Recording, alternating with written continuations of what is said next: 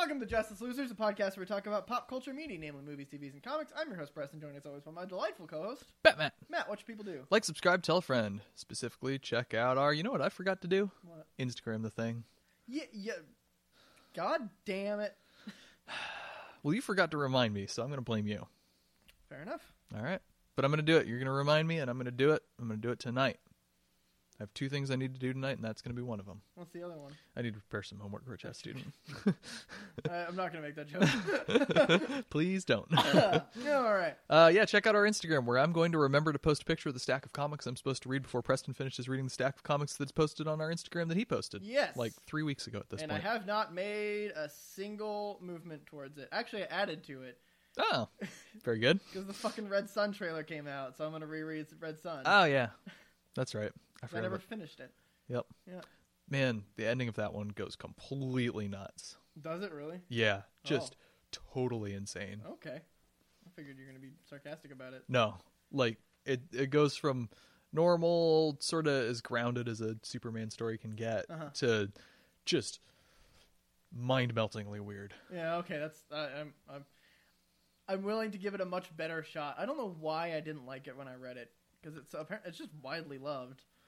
It's I don't think it's as good as its reputation, Uh-huh. but it's very interesting. Okay. I need to try it again. Yeah.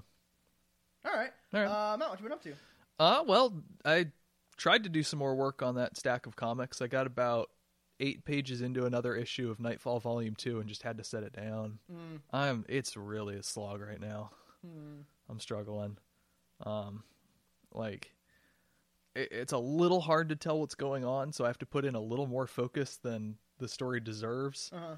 But it doesn't deserve much focus because there's nothing going on except John Paul Valley fighting just some like random mobsters and their hired goons. Yeah. Do you ever have to do research to find out who people are? I haven't kinda. I haven't mustered up the effort yet. Gotcha. Um, yeah. Um, I forgot to mention this like a month ago when it happened, but I finished reading it. Nice. Yeah. It, it's since we've gotten further away from the release of chapter two, I've like it, it's been getting harder for me to realize. I was like, Yeah. I, I thought you were talking about the Knightfall, and I was like, what? What? Got it. yeah. Um, child orgy is weird. Yeah. It's it's really weird. And then there's like a turtle. Um, Does the turtle? the, the turtle's the turtle. No, the turtle is God, Oh. But Oh. sort of. What? The turtle also vomited out the universe. All right. Uh, yeah, it's um. This is the most Stephen Kingy book, I think. Yeah. It's super long, and it's really good, and it's got like really um good three dimensional kid characters that feel like really real kids, but they're likable and they're interesting in their own way. But Feel like feel like uh, actual kids, but they're likable. Yeah, pretty much. nice. much. Yeah. Kids are the worst. No, I love kids. um yeah it, it it it just it does a good job of putting you in their head of like they're sort of in this in between space where they they're old enough to kind of have a sense of the grown up approach to the world but they're young enough that they still want to have fun and use their imaginations and Mhm. it's a it's it's creative and well done there's just a really satisfying scene where they build a little dam just to block up a stream Hmm. Um but then of course it's got the worst excesses of Stephen King. Like it just goes it goes a little too far in a couple places. Uh-huh. Re child orgy. Yeah. Oh yeah. Um the- and it gets it gets a bit too wrapped up in its own mythology. Gotcha. Um spends a lot of time just exploring sort of the metaphysics of it and the turtle Yeah. and it doesn't doesn't quite work out. Um like and you know the child orgy would maybe be justifiable if it were even like thematically connected with the story but it's just completely out of left field and it's the whole thing is about childhood imagination has real power to fight sort of this um uh numinous evil Mhm. and so uh by suddenly introducing sex into the equation you kind of destroy that Yeah. childhood whimsical world um Is it is it like visceral and creepy like the sausage party thing or is it how does he depict a child orgy?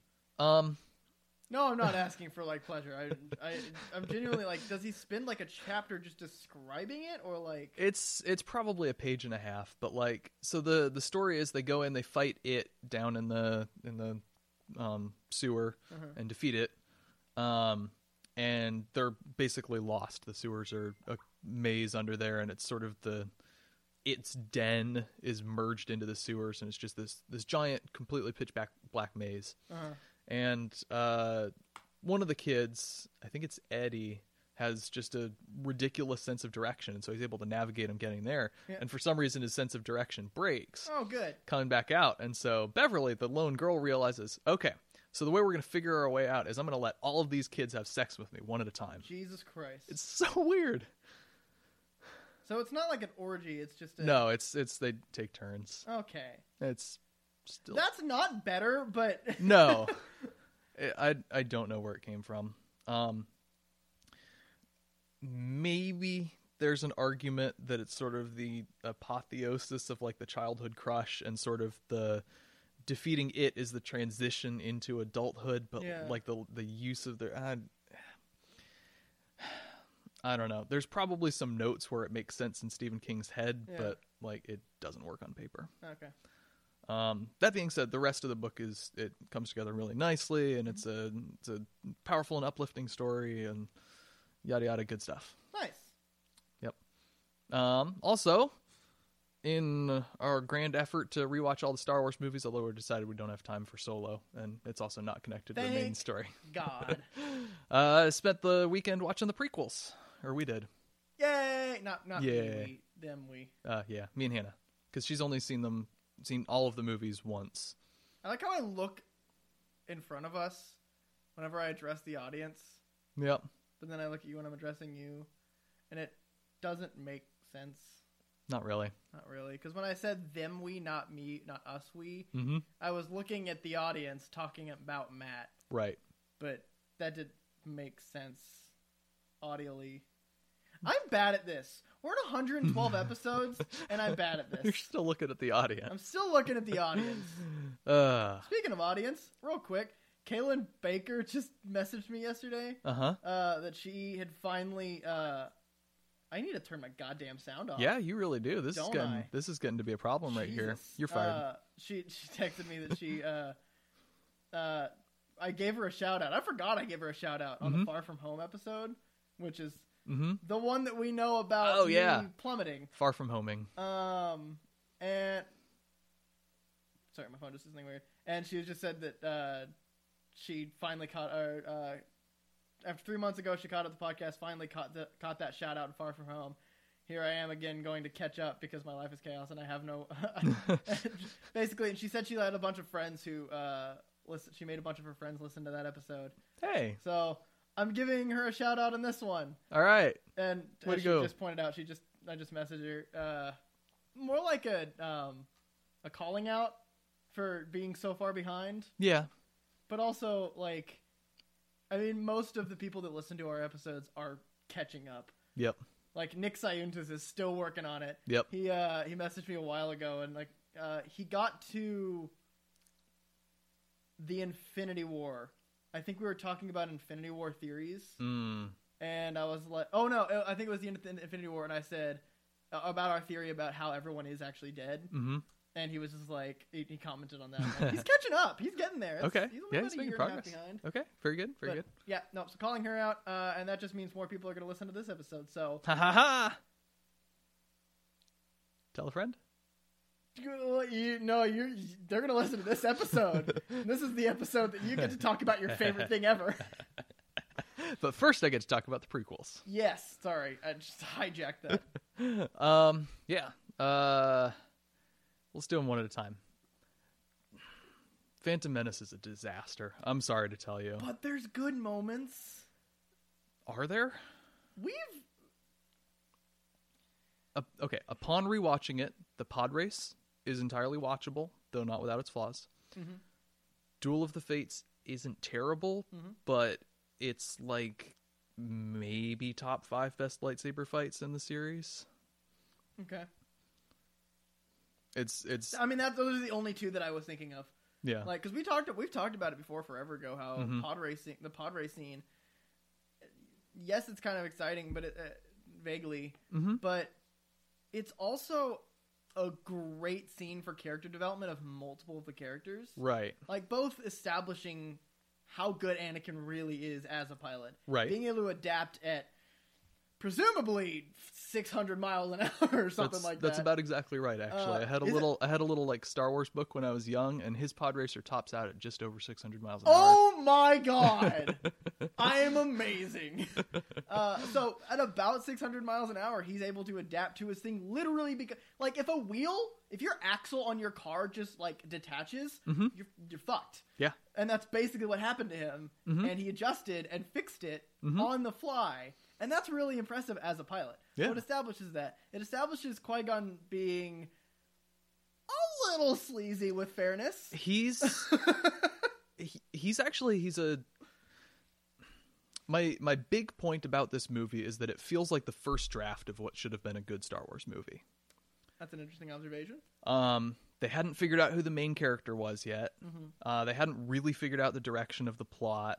There's a lot of things that you see, and you're like, okay, I kind of see what the idea is there. Yeah. It needs to be resolved. So Qui Gon, for example, he's sort of the perfect example of what the Jedi are supposed to be like Yeah. in the prequels. Mhm. They're the good guys. Wise, you like them. They're wise. They're calm.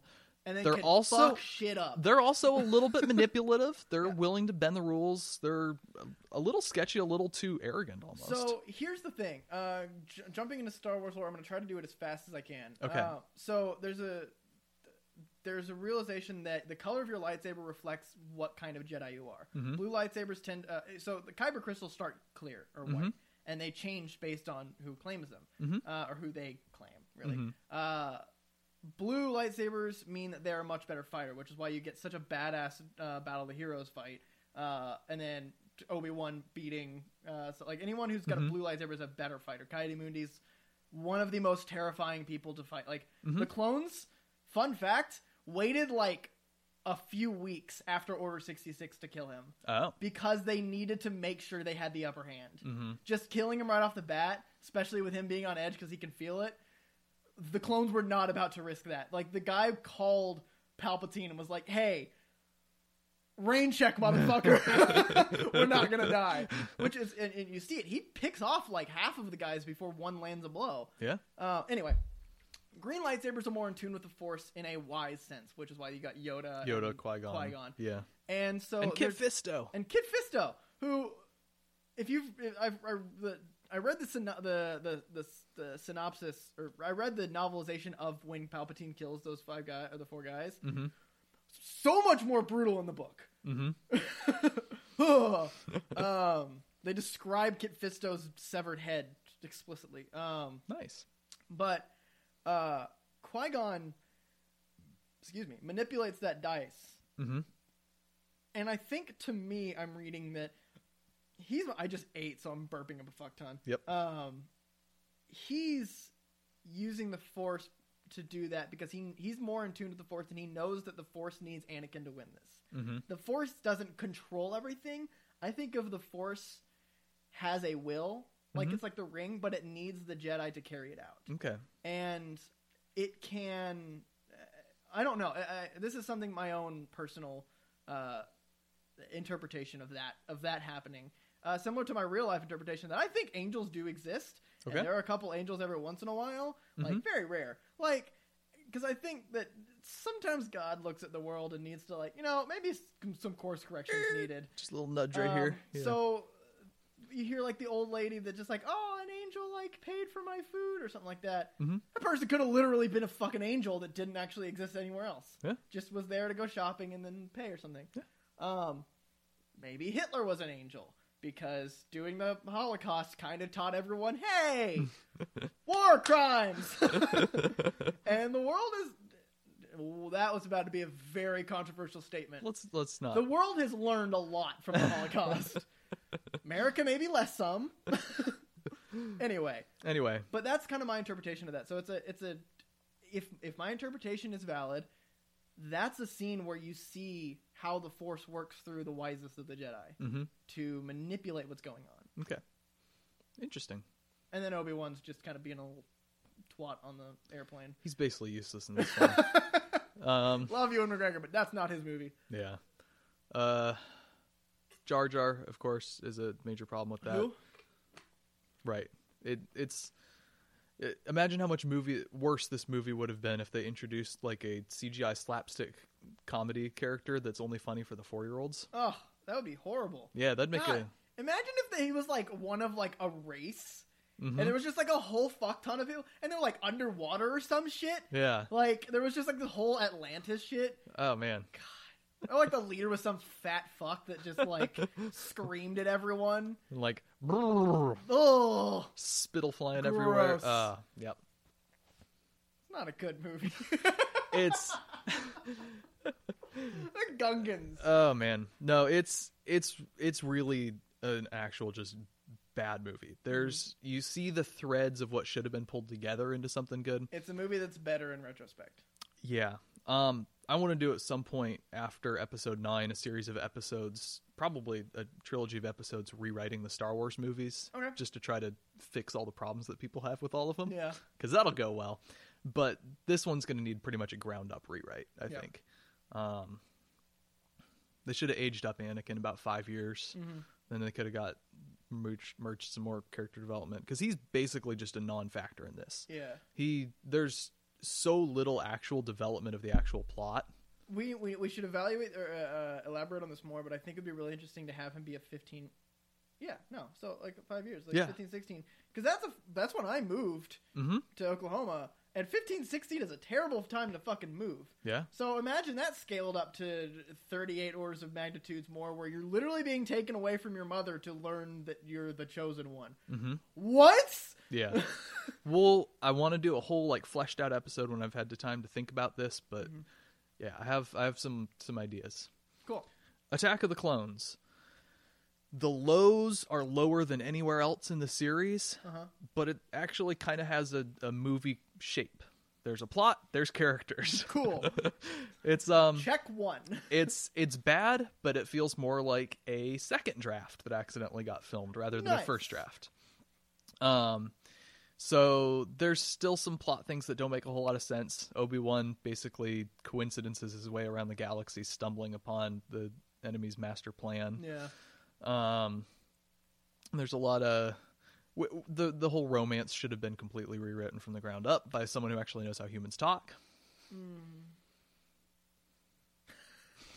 The reason George Lucas is divorced. I bet he said That that, was dark. shit to his wife. I don't like sand. And she just goes, just sign the fucking divorce paper. Uh I've been making that joke for a while. Yep. Yeah. That being said, the the basic structure of the movie actually makes a lot of sense. Mhm. There's some sort of mystery that ends up being a plot to instigate a war that would give the chancellor more powers. That makes sense. Obi-Wan is sort of doing the detective work trying to track that down. There's some things that are almost kind of hinted towards noir sensibilities. Um just very vaguely. Uh, and then having the Anakin Padme romance blossom makes sense. It just again when we do the full rewriting this trilogy, I have ideas for how that should have been done better. Um, uh, beyond just change the dialogue, just anything but that. Yeah, literally all. Oh gosh, it's um, yeah. Hannah was in tears laughing at the sand scene. Uh, it's so bad. Uh, um, uh, yeah, and the final battle is mostly just CGI nonsense. Yeah. Um, and Yoda doing flips is the worst thing they could have done to that character. Okay, so I, I think I mentioned this last time. Yoda is actually a master of the form of lightsaber dueling that is ac- acrobatic. I don't care. It ruins the character. Because l- looking at his character from Empire and Return, that's not a guy that even cares about lightsabers. Yeah. They completely rewrote how the Jedi work in order to get a flashy CGI action scene out of them. Yeah. And it's very unsatisfying and it really cheapens the character, I think. Alright. So, Attack of the Clones is a bad movie, but it actually feels like a movie. So, Cool. that's something. It's, you know, it's got pacing. Yeah. I, I didn't get half an hour in and be like, there's still an hour and a half of this. I got half an hour in. It's like, oh, more half hour in. Okay. Yeah. Um, Revenge of the Sith is as good as I remember. Good. It's I think it's better than Return of the Jedi. Um, it's certainly not perfect. It suffers from a lot of the prequel problems. Mm-hmm. The the one that keeps getting me is the battle droids all of a sudden just get all turned into Jar Jars. Yeah, they got all really snarky and shit. yeah, they're snarky and they're super clumsy and Yeah. very dumb. Um, and it's uh, they're not they're no longer even remotely useful villains. I think I have seen somewhere, I could entirely be wrong, this could be headcanon, that during the Clone Wars, since Palpatine had control of both the Separatists and the clones, mm-hmm. what they were actually doing is he wanted to make sure that the clones won. Mm-hmm. So part of that was actually reducing the quality of the programming in the droids. mm-hmm. So once the clones were introduced, the droid production actually started plummeting. Like he actually made the droids dumber. Okay. I think that could be headcanon, that could be something I've read somewhere, but that could explain why they're suddenly just like, ah! like when the elevator's rushing up and they're just like looking over the edge at it. Uh oh, and then it hits them both. Yeah, That's like the worst thing. they're a lot dumber now because he wants to ensure that the Republic wins. Yeah, and okay, I would like that if I had some sort of scene in the movie explaining that. Oh yeah, no, I think it, it could be something that's in the Clone Wars, the show, hmm which does a lot to fill gaps. Yeah. Oh my god! Like if you're interested, if if you think there's plot holes i- between uh, Attack of the Clones and Revenge of the Sith, hmm watch Clone Wars because that does fill in a lot. Okay. It also does the most to develop Anakin's decline into the dark side. hmm Does some real. Have you, haven't seen the? I haven't seen any of it. Does some really cool shit. Where like, there's this guy uh, who starts kissing Padme, Mhm. and he goes fucking ape shit. And he Mhm. like runs up and starts beating the living crap. So, like Force chokes him Mhm. and like starts beating the crap out of him. And he go- the guy goes for a punch, and he like and Anakin punches back with his metal, like with his robot Oh. arm, and it's just like clang.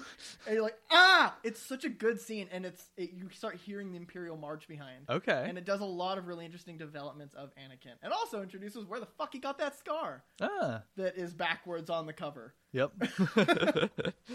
uh. Yeah, no, so I recommend watching the Clone Wars because that might help. I fill in a lot yeah. of the gaps. I, I should get into that. Um. So yeah, it it has its problems. Um. But it's fast paced and exciting for the Uh-huh. most part. The opening battle is a lot of That's a great space battle. there's a lot of dumb CGI and just kind of noise and nonsense, but that space battle's pretty well put together. Yeah, there's it- geography, there's stakes. it's we the it's the epitome. It's it's the the peak of Anakin being a, a skilled fighter. yeah, and it, it's a likable version of Anakin. Yeah. and that's good. It all climaxes up with the him killing Dooku with the "do it," which not not.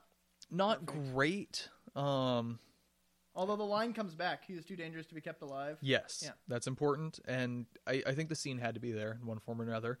Guess what? We'll talk about how to fix that with our rewrites. Yay! Um, and the the the very next scene is Adme meets Adme meets Panikin. What? I Anakin love it. Anakin meets No, Padme. they're officially Adme and Panicking. Adme and Panikin meet, and they're kind of in secret. And she tells him he's pregnant, and that's that's a that's a pretty good scene. There's some actual like emotions and some real acting right there. You see him go through about eight different emotions. It's a And it's the exact eight emotions that you would go through if you got someone pregnant when you should not be in love at all. yeah, and it, it's yeah, you know, Hayden Christensen can actually do a little bit of acting. Um, yeah, so it's it's good. It it works out. And no, I don't know from experience those emotions. Shut up.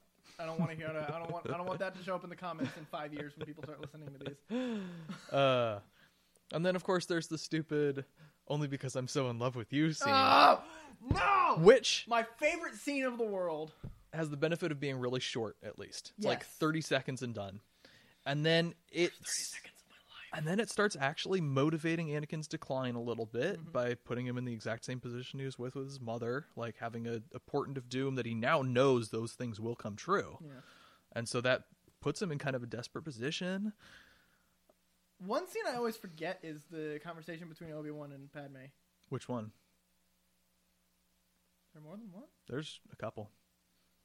The one where he like he's asking Pat basically eh, the one where he like concretes like it he's the father, isn't he? Yeah, That's a good scene. that's a good scene. That's some. That's when Nat, some, some Natalie Portman, Ewan McGregor, I, Ewan McGregor and Yaddle, Yaddle Portman. Yeatly Portman.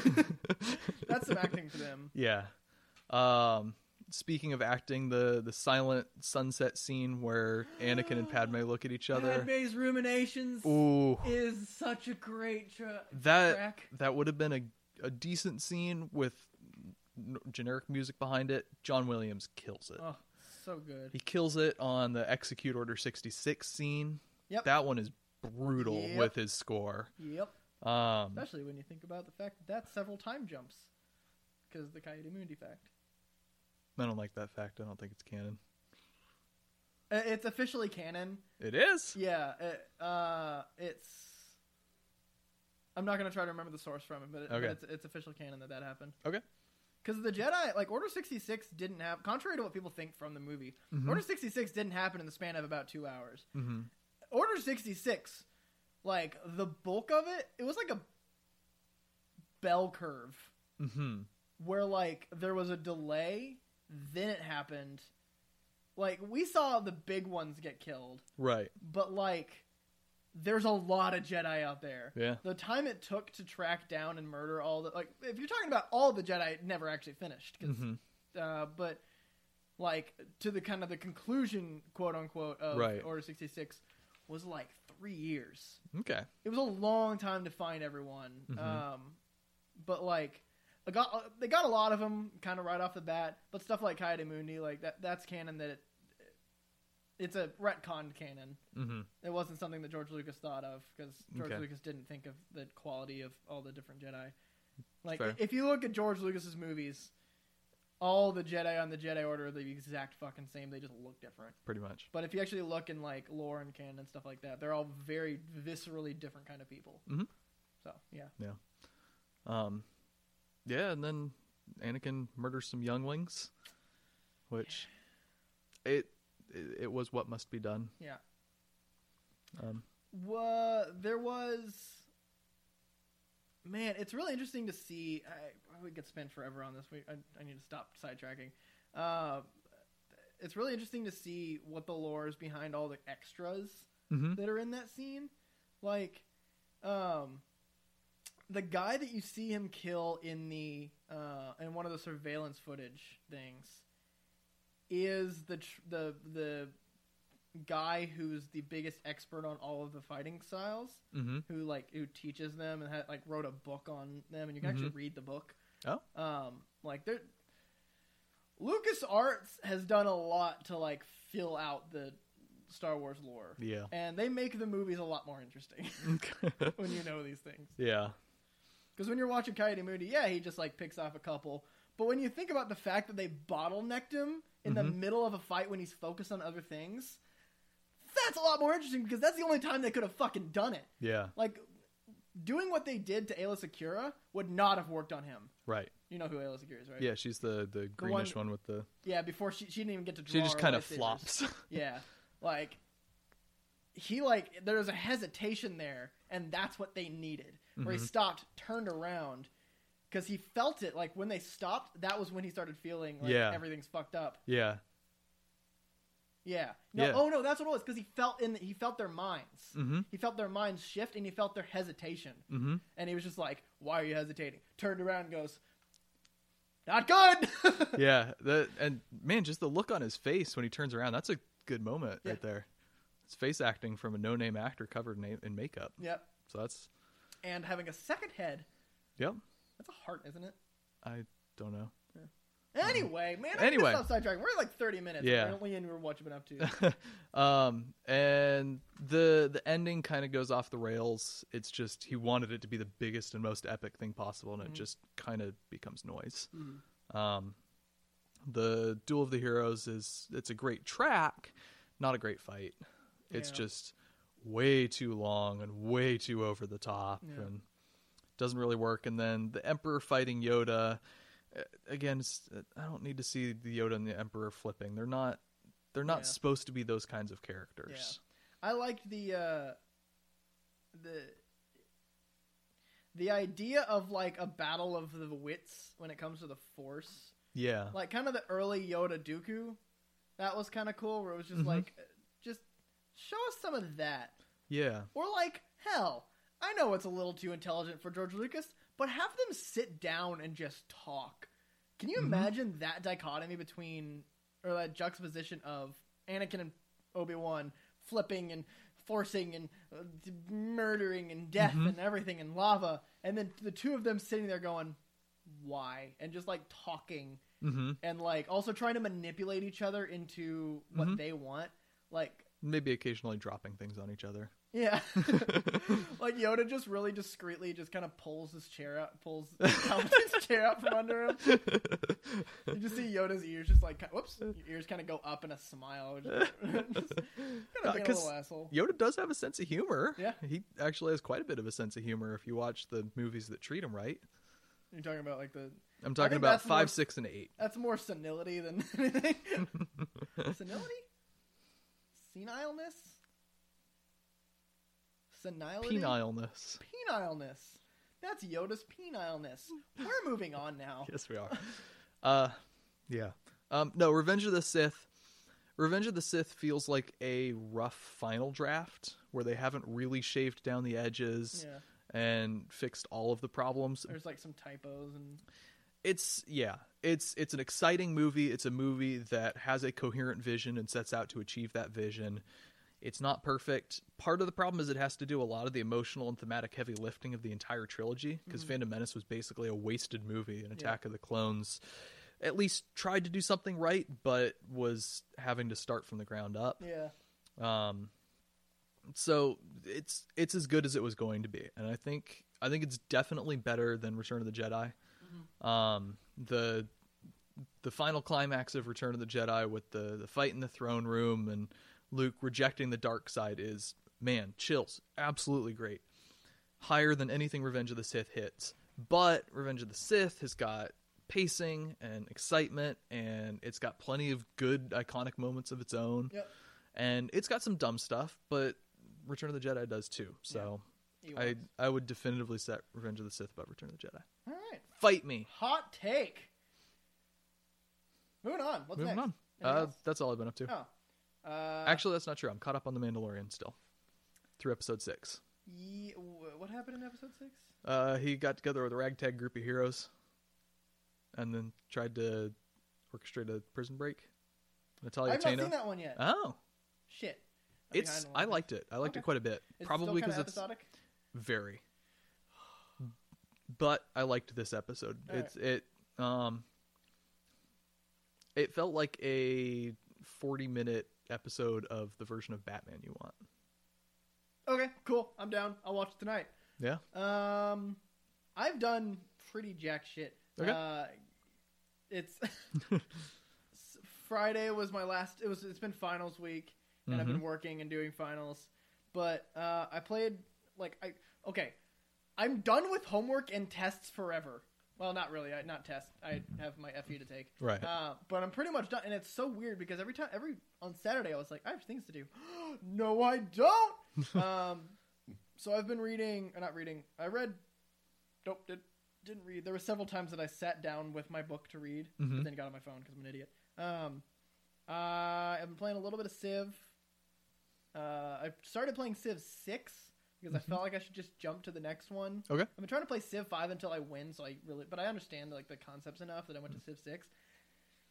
Not as good. If I could Mm. get Civ Five gameplay with Civ Six graphics, then I'd be really happy. mm-hmm. Um, because Civ Five gameplay just makes a lot more sense. Um, so I actually went back to Civ Five. okay Um, I have yet to win. Hmm. And by that I mean I have yet to finish a game. Like it's just it I don't know. I feel like it takes a little too long to win. mm-hmm.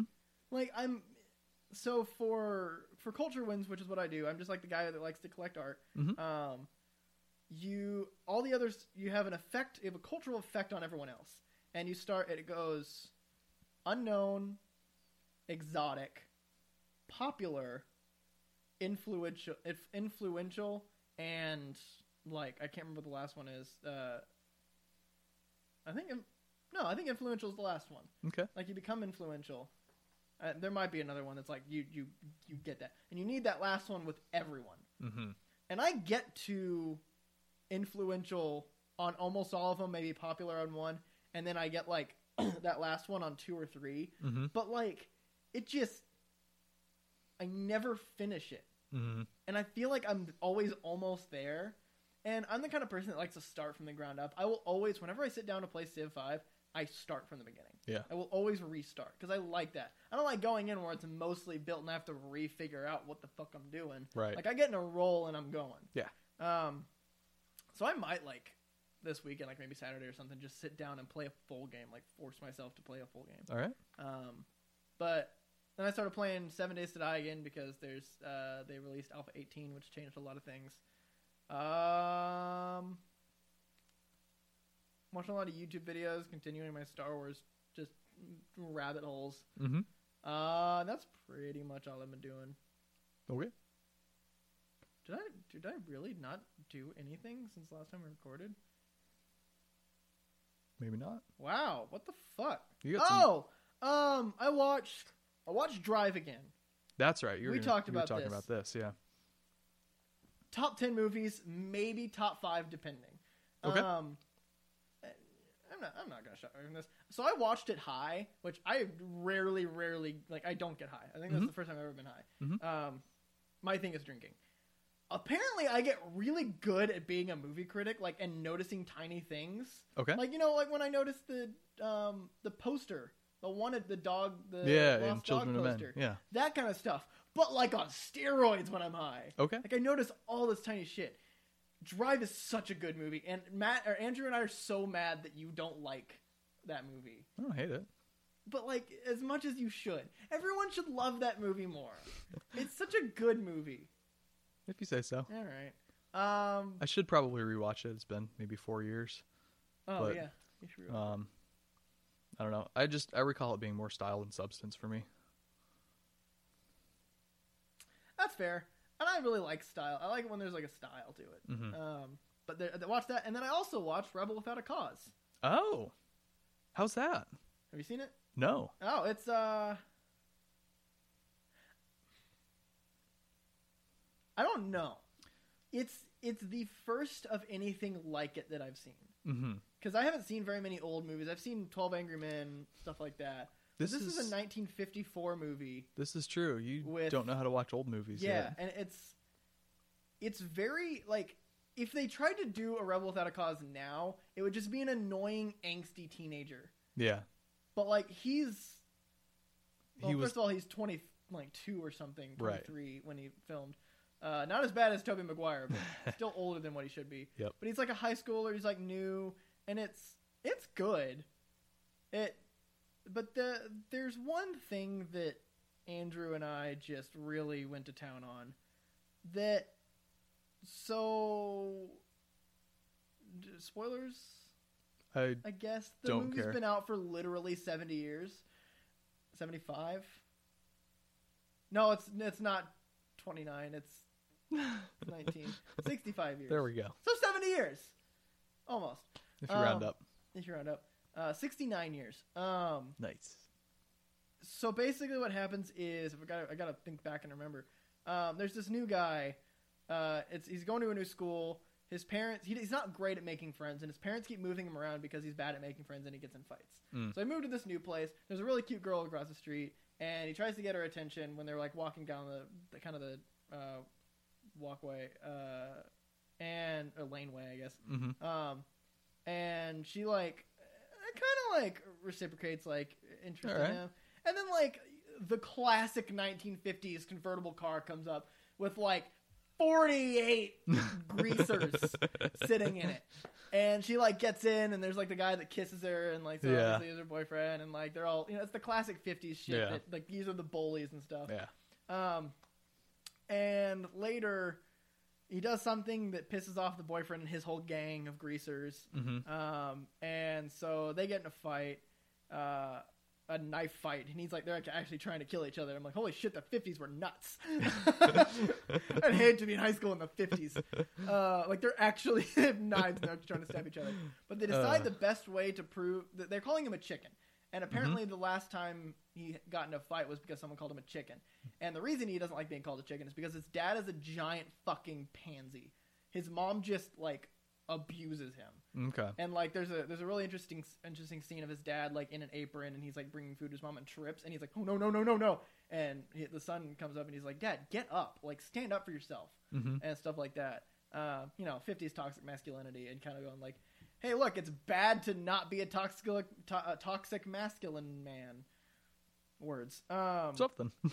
but so basically, he hates being called a chicken, and so they decided they were gonna have a competition to see who was not a chicken. Okay. And so what they did is they lined up two cars. They got two shit cars. Their friends found two shit cars. Mm-hmm.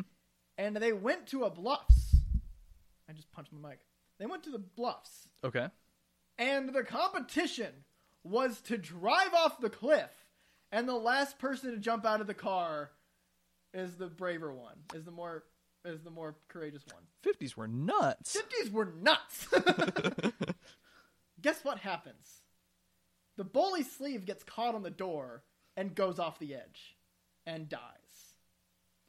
The second half of the movie, that's that's actually so act 3 hmm is the kid, the main character, the guy's girlfriend who is now super sad, and this really creepy kid that apparently shot a dog and is just kind of like okay, like it's just this all happens in one day, by the way. Oh. Like new new school goes in, drives the car, dude goes off. Uh, the first scene is like in a police station where uh, kids in a fight. Uh, a kid, uh, the main character, is drunk and got in a fight. hmm The girl, uh, apparently, uh, her dad. She is trying to get her dad's affection, but her dad. I, I, from what I got, I wasn't paying attention a whole bunch of attention. Her dad went a little too far. Oh.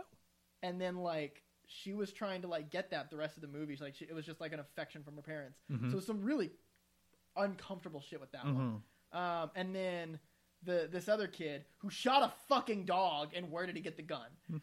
um, so throughout the day, this kid, this kid that shot the dog, shot a dog, and they kind of just went over it. the fifties were nuts.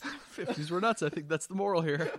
Uh, he's trying to be the main character's friend the whole time, uh, okay. and kind of works. Uh, the main character, I can't remember his name, uh, sees him as like a best friend now after one day that, and he's just been kind of weirdly stalking him.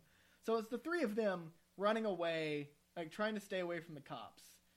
Uh huh. And so they actually break into this uh, abandoned house that the kid that shot a dog. Uh, I'm just gonna keep saying it. He shot a fucking dog, and they never address it the rest of the movie. Um, except for the fact that he, the kid, gets a gets the gun again and Oh. runs down, run and ta- and leads the two of them down to this abandoned house.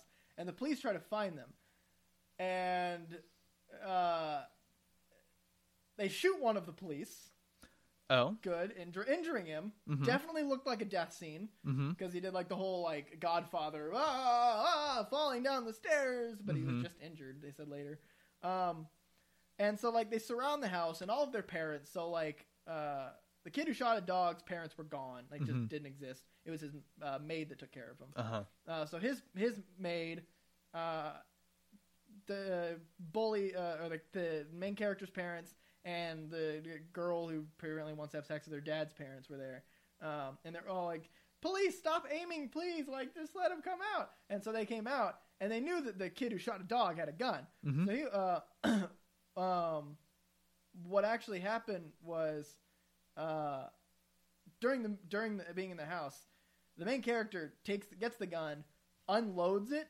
Mm-hmm. and doesn't check the barrel. I thought that was going to come back, but I Uh. think that just wasn't a thing yet in Yeah. movies. Um, but takes the magazine out, Mm-hmm. and and the kid gets it back. So like, uh, when the kid comes out, he like comes out with his hands up. He like has the gun in his hands, and the police fucking shoot him and kill him. Okay. the fifties were nuts, and then the movie's over. okay. It's a really interesting movie but oh yeah, the, the most fun thing is the fact that she is all the way in love with this guy hours after her boyfriend drove off a fucking cliff. Girl, take a break. 50s were nuts. 50s were nuts. I need to watch. We need to do a, an episode on the 50s. We need to do a decades episode since we're doing like the, the 2010s. Yeah. We need to do a decades thing and just watch a whole bunch of 50s movies Yep. and just be like, the 50s were fucking nuts. anyway, Anyway. watch that. That's all I've been up to. All right. We're at like 45 minutes. We better do some news real quick. Oh my god. Wow. I when I said we're at 30 minutes earlier, we were at 29 minutes and like 53 seconds. Mm-hmm. This time we're at 45 minutes and 15 seconds. You're pretty good at this. I'm really good at this. We're the best podcasters. we're the best podcasters. Uh, what other what news has happened? Uh, a couple Got a of Red Son trailer which yeah, shows what's going to happen basically. we're gonna get Red Son. Um, we got a new trailer for Top Gun Maverick. oh, Um, really? Yeah, Oh god, that water didn't go down very well. Nice. I did not see it. Um, probably don't need to right now. It's not. It, it's it's happening. Um, Cool. it doesn't look like it's gonna be great. Yeah. Maybe it will be, but it doesn't look promising. Uh, we got a new trailer for Onward, the new Pixar oh movie. yeah. Uh, I'm also a little worried about this one now. Yeah. Um, I I was not like overly optimistic of it early on. yeah, I I kind of like the concept, magical world. I like Chris Pratt. I like Tom Holland. Um, I usually a good a good way to tell if this sort of movie is going to be good is how well the jokes in the trailer land. Uh, yeah. 'Cause And- they put the funniest jokes in the trailer, and if the jokes in the trailer aren't funny, then the jokes in the movie aren't going to be funny. Yeah, and if the jokes in the movie aren't funny, then it's a little iffy whether or not the rest of the movie will come together with something like this. Yeah. Like um, uh, Zootopia, the the sloth joke that they put in all the trailers, that's good. Yeah. That landed. That was pretty funny. Mhm. I mean, you see it a hundred times and it kind of wears off. Yeah. But it was funny, and it spoke to the fact that that was actually a movie that was pretty well written. Yeah. I are you very well written. Yeah. It's a great movie. Check it out. Yeah. You, Zootopia. You, you like that movie? I really like that movie. Uh, but I don't know. Take the the Addams Family remake, where there were a whole bunch of jokes that not even any of the kids in the theater when I watched it laughed at. Yeah. No one saw that movie, and it got bad reviews. Yeah. You can tell why. Yeah. And so this one, a lot of the jokes kind of missed. Um, I'm just a little concerned Yeah. about about that. It it looks like it's trending towards Pixar miss rather than Pixar hit. Yeah. I uh I saw the uh, relatively new trailer of um Spy in Spies in Disguise. Mm-hmm. They totally spoil how the movie ends. Oh. Like they show like the last scene basically like the last I'm assuming is going to be the last frame. Mm-hmm. Um you see Will Smith's character like landing. You don't see him turning from a pigeon, but you see him turning from something and his bow tie is lit up and like fades. Oh. So I'm assu- I'm assuming at the end of the movie they're going to get him turned back in, and then Tom Holland's character is going to find a way to make a bow tie that just turns him into a pigeon on command. Okay. Great, got Cool. that story. Don't need to go see it. Yeah. Um. Hmm. What other news? Uh, Tenet has a Twitter account. Does it? Yeah, and they posted a GIF of the word Tenet rotating, and I am so hyped. When's that coming? Uh, July seventeenth. Oh, that's so much time. Yeah. That's so far away. Yeah. So we will probably not get a trailer until I don't know. Isn't there some sort of I have no idea, dude. I I have no idea. Like it's it's is it Warner Brothers? Um I don't know. We should yes. move on. Yes, it's just- Warner Brothers, Okay. but there's not like a big Warner Brothers coming out before then, so Yeah. Um yeah, I don't know. Uh that's hyped. Hyped me up just cuz Tenet, I want to see it. Yeah. Uh speaking of Tenet, the you know how they did that thing where they released a short trailer before a movie but it was only in theaters? Uh-huh. Quiet Place 2 just did that. Yep. With Black Christmas, which I'm going to refuse to see Black Christmas on principle Mhm. because it looks like a bad remake of a movie that I hold in very high esteem. Yeah. So I don't know if I can bring myself to buy a ticket and just watch the trailers and walk out. Yeah, that's a little expensive for something like that. Yeah. Um, we'll get a trailer for this one eventually, Yeah, and I'm probably less excited for Quiet Place Two than I am for Tenet, yeah. as much as I loved the first one. Yeah. Uh, Shazam Two has a release date, Oh shit, sweet. uh, April 2022. Cool, we get to see Mr. Mind! Woo! The genius alien fucking caterpillar. it's a worm, but it's a caterpillar. Um, couple couple things for me. Uh, they re- they announced the new Xbox. Yep. What the fuck, Microsoft? Why box? Have you seen it? No. It's it's a it's a rectangle. It's Mhm. not the shape of a console. Imagine an Echo, but it's square. It's Oh. tall. So like a like a skyscraper? Yeah. Like a rectangular building. prism? Yeah. Weird. Standing up. Weird. It's so weird, and it's not gonna fit fucking anywhere. I don't like that. it's not gonna fit on anything. Hmm. Um, they also uh, reportedly, or was that official? Uh, reportedly, uh, the Lord of the Rings series uh, just cast a young Galadriel, Oh, so interesting. we're gonna see some. I am hoping to God that's the only name we know that's gonna be in the show. Because once they start going like Galadriel, Elrond, like everyone, like don't fucking bring in a young Gandalf, for the love of God. It's not really how he works, I don't think. Huh? I don't think that's how Gandalf works. Well, like, uh, don't bring in a Gandalf. You, they have to de-age Ian McKellen a little bit. Yeah. to make him the same age as he was in. But- we don't we don't need that. Um, Do you know who they cast? uh, it looked like a picture from Housemaid's or uh, not um, Handmaid's, Handmaid's Tale. Uh, da, da, da, da, da, Mor- f- what? Morfydd Clark. Tale? Morph. M O R F Y D D. That's a Welsh name. Clark. Uh, his Dark Materials. Okay. Uh, I think I recognize the face. Um, Yeah. she Yep, was yep, in. yep. So that's the thing. Okay. Po- uh, Uh, reportedly, Yep, she is not in Handmaid's Tale. It Oh. looks like. uh, the picture that I saw looked like a Handmaid's Tale thing. Okay. Uh, speaking of Lord of the Rings, Will Poulter has dropped out. He was cast as one of the main guys, wasn't he? Yeah, he was maybe supposed to be the main guy. Oh. Um, Uh oh. so I guess Trouble Eust- in paradise. I guess I guess they've scrubbed Eustace. That was a deep cut. I'm gonna move on from that. Eustace. Leave a comment if you got the joke. All right. Uh, Matrix Matrix Four has a release date for May 2021. And it's the same day as John Wick Four. Ah. God damn it! Oh, Did you not know that? I did know that. okay, That's that is hilarious. Yep. We're just gonna get a whole bunch of Keanu Reeves Yep. all in one day. Everyone, eh, let's just call that day Keanu Reeves Day, and let's just all like we should get a paid holiday at work. We should all just go see his movies, Yeah. Okay. Fair enough. and they're both the fourth one. Yeah. So they are. Look at him go.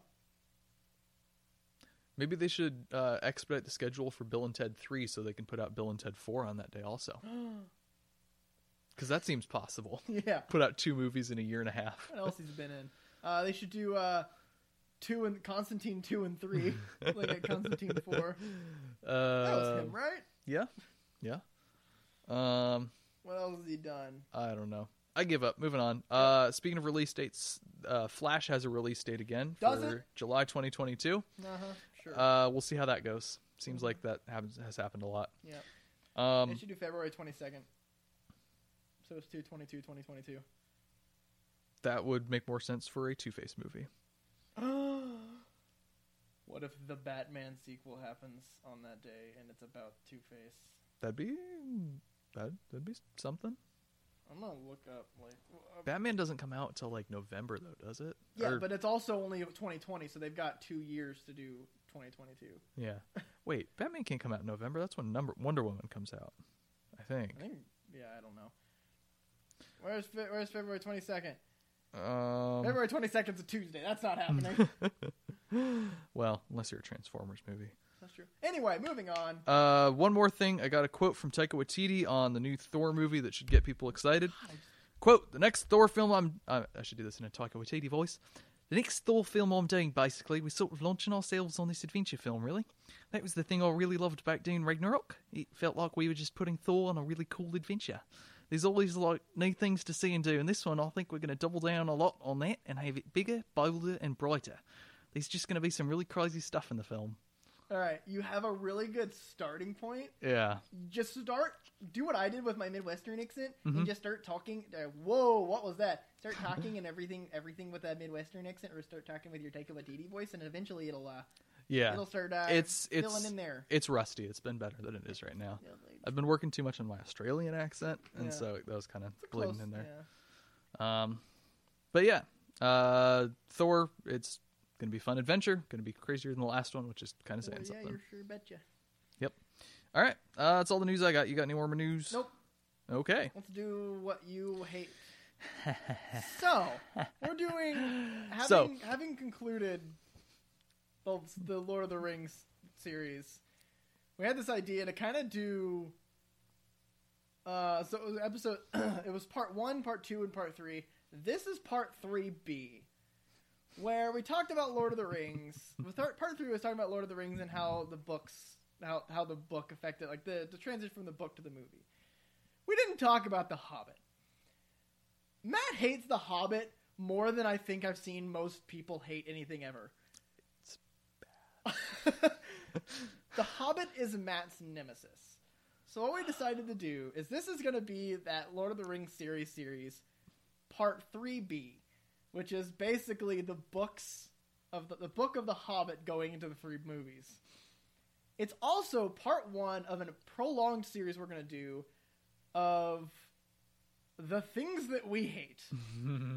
Um, we need to come up with a better name for it, but I like something along the lines of like the things we hate. Yep.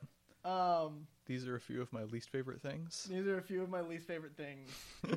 so Matt, Matt's doing. We came up with this on Sunday Mhm. when uh, two hours after the episode was supposed to come out. Yep. Um. So Matt had to kind of quickly put this together to make up for that. Over the course of 2020, about every two months, I'm going to do an episode breaking down each series of the CW shows and why I hate them.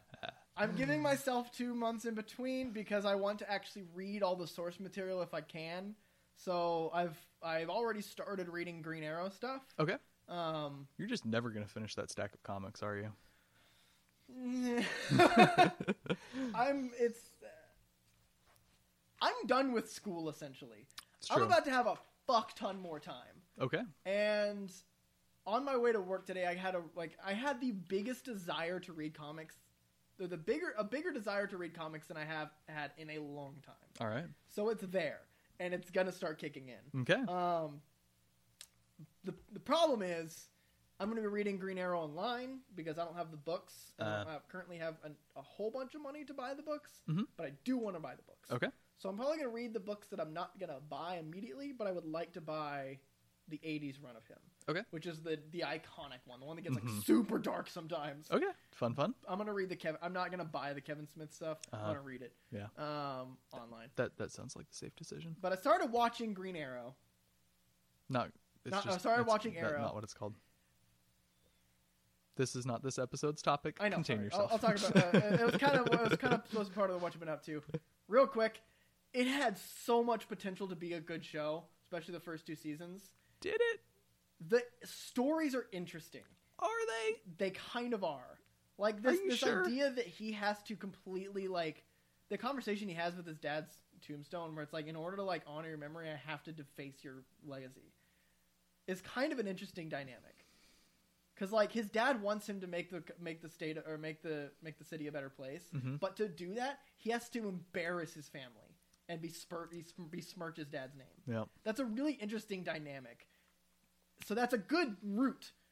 The acting, the writing, the music, the parkour, the fucking, the fighting, fucking everything else about it's goddamn garbage. But it's an Mhm. interesting route. Matt, The Hobbit. Buckle up, Buttercup. How good of a movie is it? Series the worst. Let me just say before I really dive in here. Well, well, I had- where, where are we right now? I'm gonna say we're at we're at one hour. You've got one hour. Okay.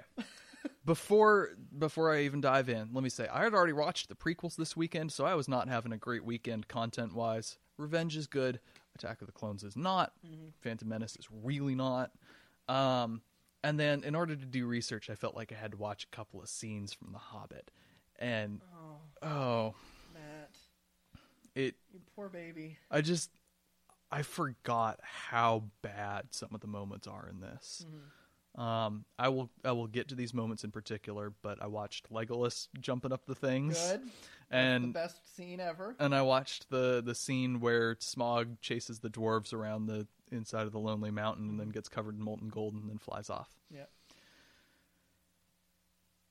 So let's talk big picture, shall we? Cool. The first major problem, and the big change that they made from the book, is they took a 250 page or 300 page. I actually have a copy right here. I can tell you how many pages this stupid book is. I like this book. book, This is a good. book. This is a good book.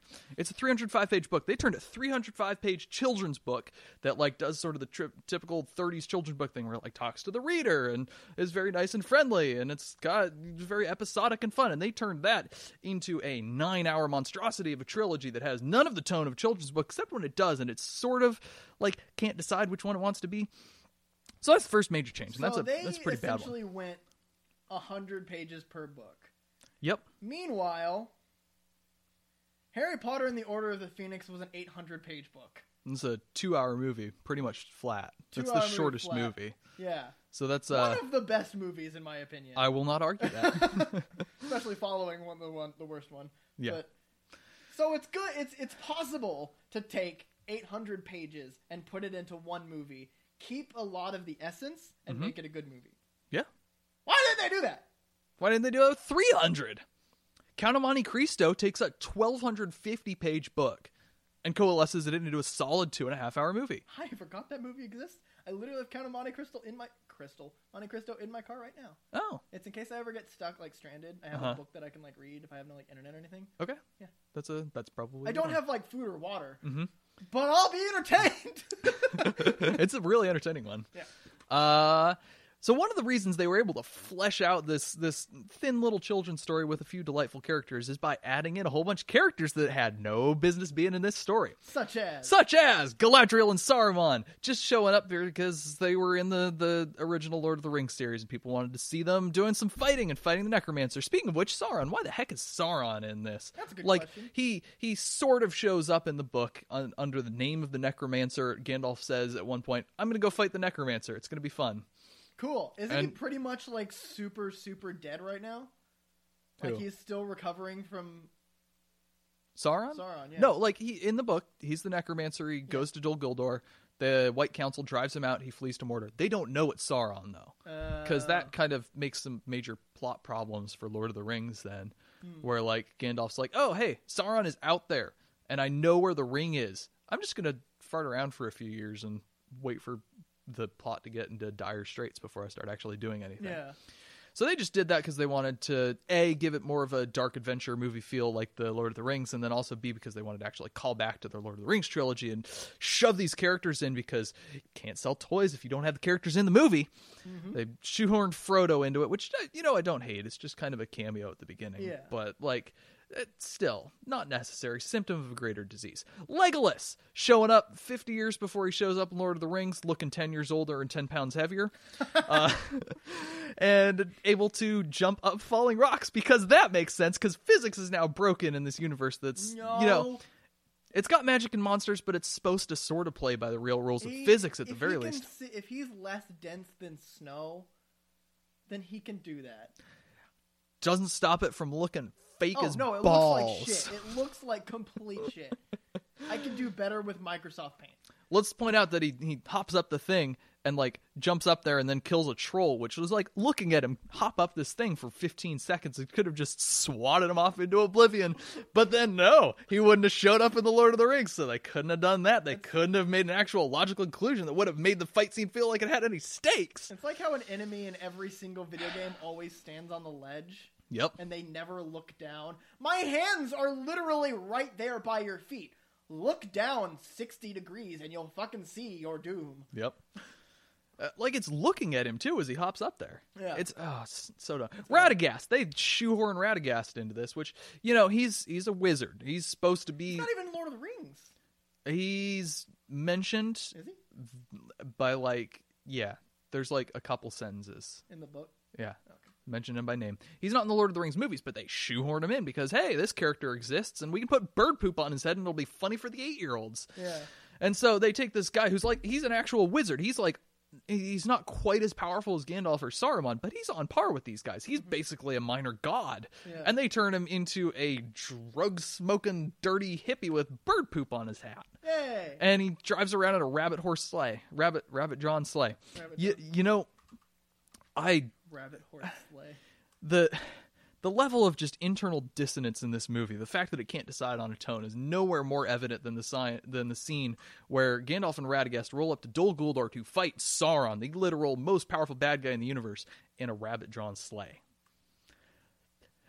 Who thought that was a good idea? Why did you think?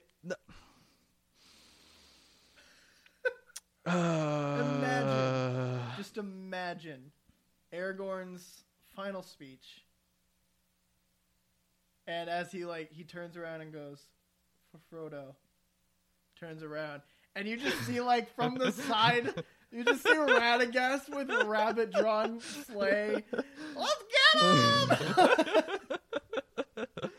Would totally kill the mood, wouldn't it? yeah it uh, it it it makes it just terminally unserious.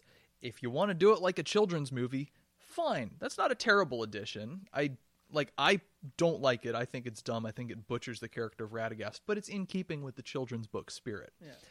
it's not in keeping with the epic lord of the rings spirit that you're trying to convey with this whole massive let's go fight sauron scene that they managed to cram in there mm-hmm. that oh that's a lot of green screens. It's bad. It's mm. so bad.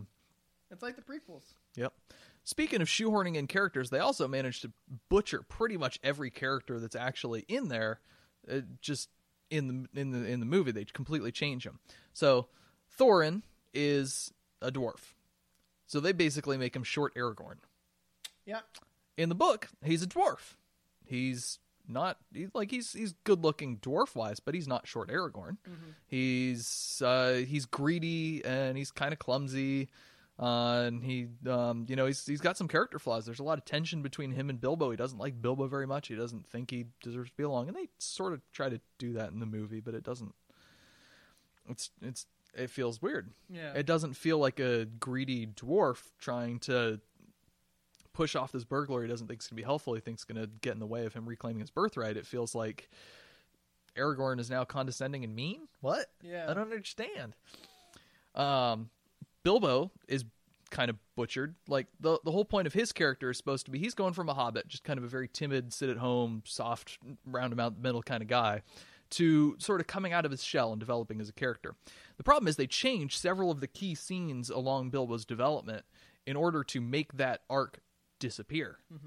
So, for example, the the scene right near the beginning where there's all the trolls gathered around, and um, in the in the movie, the way they do it is the trolls eat the ponies or something, and so they all go up and they fight them. And Yep. I, I don't even remember. I've completely blocked these movies out for the most part. I, most of this is just me looking at summaries Yeah. and of stuff. Um, in the book, they're getting rained on. They're wet. They try to set up shelter, try to start a fire. It's not really working. They see a fire and they say, "Hey, Bilbo, we hired you to be our burglar on this because you're small and light-footed. Go steal that fire. Go, yeah, pretty much. no, no, go, Prometheus. go, go, climb up there." See who's up there, see if they look friendly, see if they might be willing to share some fire and food with us. He crawls up there, he sees some trolls. He thinks, well, you know, I'm a burglar. I'm going to try to do a little burgling because, you know, he's trying to come out of his shell. He's on mm-hmm. an adventure after all. He tries to steal one of the trolls' wallets because the trolls have wallets because it's a children's story. Okay. and I need to I need to find this actual uh this actual quote here because this need to is do a better job of writing in your notes. man. I I have like five pages. I have 2200 words of stuff that I've mostly just copied from summaries Okay. that I want to hit. It would have been this entire book would have been sticky notes of things I want to reference. Good. Uh, let's see. Um, mutton, mutton, mutton. They talk a lot about mutton. Eh, um, let's see. Then Bilbo plucked up courage and put his little hand in William's enormous pocket. The the, William. the trolls are named Bert, Tom, and William. My God. It's such a children's book. It's completely different from like the epic heroic feel of Lord of the Rings. Uh, there was a purse in it, as big as big as a bag to Bilbo. Ha! thought he, warming to his new work as he lifted it carefully out. This is a beginning. It was. Trolls' purses are mischief, and this was no exception. Eh! You? It squeaked as it left the pocket, and William turned around at once and grabbed Bilbo by the neck before he could duck behind the tree. How big are the trolls supposed to be in this? Uh, big. Okay. Not like massive, but maybe 15 feet. Yeah. It doesn't. I don't think it says specifically. Um, they're when he when he first sees them, it just he sees them described as three very large persons. Okay. So maybe like 10 feet tall. yeah, I'd, I'd guess 10, 10 to fifteen feet. Okay. Um, yeah, this is well for one thing, it's a much more comedic child's book kind of scene. The Yeah. trolls' purses are mischief. Eh, who are you? Look Yeah. at look at how it like spells it. Kind of the maybe a third of the way down Oh the page. Oh my. God. You see why I read it in that voice. Hurry! Yep. It squeaked. My God. yeah. And so this is this is important because it's Bilbo setting out trying to actually do something bold and rather Bill unhobbit like Huggins? apparently. Wait, is that is, That's William's name, I think. wow? Yeah. No, this is His name a is William Huggins. Yeah, this is a very very different book from Lord of the Rings. Um I like how you underlined. I met two of Elrond's people. I didn't underline that. It's not Oh. my copy. Oh God, there's so much sting. Oh hey, Yeah. People are So someone noted. Oh, in the in the book, the point of the scene is it's Bilbo's first sort of aside from the initial call to adventure where he literally goes out and says, "I'm going on an adventure." yeah, Um, this is sort of his first opportunity to step out of his comfort zone, do something unhobbit like, and actually do a little burgling. And he messes up. He gets them all caught, and it and it ends badly for him. Except Gandalf come and rescue, comes and rescues him. uh-huh. In the movie, um, they all get caught, and Bilbo rescues them by keeping the trolls busy until the sun shows up because.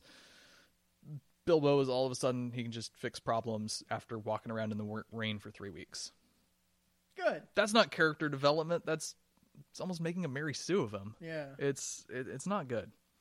Wait, Um, so in the book, the sun didn't turn them into stone. the sun does turn them into Okay. stone, but it's Gandalf that real shows up, realizes what's going on. Bilbo has been caught because he got grabbed by the throat. Yeah. because the, the the the wallet says, "Eh, who are you?" So having- the wallet says it. yeah, Oh. Oh my God. Jesus Christ. it's a children's book. It's a children's book. It is such a children's book. um, yeah, and so Gandalf shows up, and of course, Gandalf's the wily old wizard. He keeps the trolls busy until the sun comes up, turns them all to stone. Yeah. So that's a, and then Bilbo's actual next moment of character development is when they all get caught by the spiders. And this, at this point, he has the ring. He puts it on, and he is able to rescue him. He's able to um, navigate, fight, kill, even kill a couple of the spiders because he's invisible, and then cut the dwarfs down and get him loose. That's that's sort of his actual moment of coming out, where the party starts to uh, recognize him as, hey, this guy's useful. This guy's actually good for something. Yep. He's not just dead weight. And so then they trust him when we get to the barrel scene. Hey. Hey, so let's recap how this works in the movie. Uh, they get put in barrels, and the elves discover that they're leaving, and also a whole bunch of orcs that just completely aren't in the book at all show up. Do you know that Azog's been dead for 150 years when this book starts? I didn't even know that Azog was in the book at all. He's referenced once by name. Gotcha. Um, the so elves and the orcs are all trying to kill the dwarves that are just kind of bobbing along in barrels with the tops off, like, and then all of a sudden we have an action scene where the barrels are like bouncing out of the river and rolling and killing four or five orcs and then bouncing back into the river, and it's it. it's the most contrived thing ever. It's like just a giant CGI wind up contraption of nonsense and. Uh, I don't know. There's Tauriel's fighting people. We'll get to her in a second. Oh Okay. boy, yes we will. Um, Tauriel's fighting people, and there's supposed to be emotional stakes because there's supposed to be romantic stakes. I'm nope. Save it for the next minute, Matt. And it's just it's a mess. It's a CGI abomination because they wanted to cram one more action scene, and it's just it it's not character development. It's not driving the plot. It's just it's useless. It's noise. In the books, they all get captured by the wood elves. Bilbo sneaks in, invisible. I believe this all happens similar in the movie. Um, and he's just kind of lurking around, uh, trying to come up with some sort of plan to escape, stealing food where he can, just trying to survive. He realizes, hey, they send out these empty barrels back to Lake Town every so often. You know, we could probably sneak a few dwarves into some barrels, send them back up the river. And so he waits until the elves that are guarding the barrels get good and drunk, steals the keys, unlocks all the dwarves, put all packs all the dwarves into barrels, drops the barrels in the river, hops on top of a barrel himself, and off they go. Nice. That's it. No action, no tension, really, beyond the possibility that they might get caught sneaking out. No orcs, no nonsense. The biggest threat that they face is Bilbo trying to stay on top of a barrel that's floating down the river. he catches a very bad cold because of all the time spent wet and exposed. Oh wow. That's uh yeah. That's the worst thing that happens during that whole scene. Awesome. Um, so yeah, that's a again, it's it's ruining another character moment for Bilbo, and that brings us to the sort of the the final big character moment for Bilbo. Well, one of the final big character moments, and that's his scene with Smaug. Yep. So they get to the mountain, they figure out how to open the door, and Bilbo goes and he creeps down in the little lair, and hey, he I sees just look what I just got. nice. I literally just straight up opened to the ch- first page of the chapter "Barrels Out of Bond." Yep. Oh, that's like really late. That's in like the second movie, isn't it? That's yeah. It's it's kind of the climax of the second movie, I guess, though. Creepers, creepers. in as much as there's a climax for that movie at all. Um, so he gets uh, Bilbo creeps on down. He puts on the ring. He's invisible, and he time for you to go to bed. Yep. He grabs a little golden cup. You know, just I'm Yep. burglar. I'm gonna burgle something. Yep. And Smaug wakes up and he says, "Hmm." Someone stole my cup because he's a dragon. He knows, He knows each and every piece of everything in his hoard. There's it's it's kind of children's bookies. Like dragon has an innate sense of when something's gone missing. Uh-huh. And he says, "Okay, I know you're there. I can I can hear you breathing. I, I can tell you're there. I can't see you." Smaug's just kind of intrigued. Yeah. And so there's this great scene where they just talk back and forth for a couple pages, and Bilbo's trying to sort of riddle him and confuse him because this is apparently the way you're supposed to talk to dragons. Ah, every, here you go. everyone knows. I smell you and I feel your air. I Yep. hear your breath. Come along, help yourself again. There is plenty to spare. hmm He's rhyming. Yeah. It's uh, it's uh, you know, it's a fun little scene. There's some tension because Smaug's trying to figure out who Bilbo is, and Bilbo's trying to keep Smog intrigued enough not to kill him, but uh, not give him so much information that he has some ability to kill him. So this is um, it's a it's an interesting sort of delicate balance, and then Bilbo oversteps at the end when he calls himself Barrel Rider, and Smaug's like, oh, uh, he doesn't say anything. But he says, "Oh, you, you came from Lake Town. Oh, okay, I get, I get it. Okay, all right. Mm-hmm. Mm-hmm." And then, uh, Bilbo. Barrel Rider. Let's see. It's it's a couple pages after the start of that conversation where he says, "I feel you. I smell your air. I hear you breathing." Um. Anyway, continue. Anyway. I'll find it. Uh, and then Bilbo um, antagonizes him just a bit too much and makes it out through his escape tunnel just before being singed.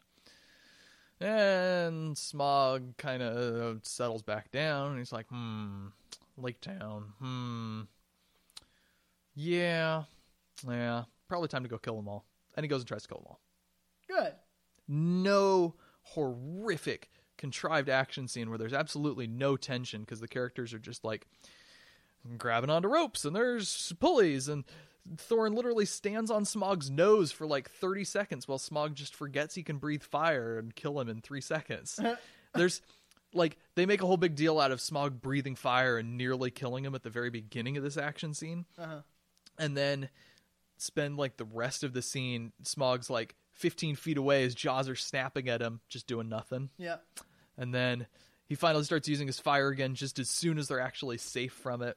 And they come up somehow with this plan to capture smaug or kill smog with molten gold by getting him to start the forge. I I see how in the writer's room this could have been an attractive idea, like having the dwarves do something the dwarves are good at, Yep. smithing, and Yep. using that to kill the dragon. There's a reason That wasn't in the book because it's nonsense. It makes no sense. It it demotivates the plot. It takes the focus away from Bilbo and turns it into another cheap action action scene at the expense of character development Yep. and stakes.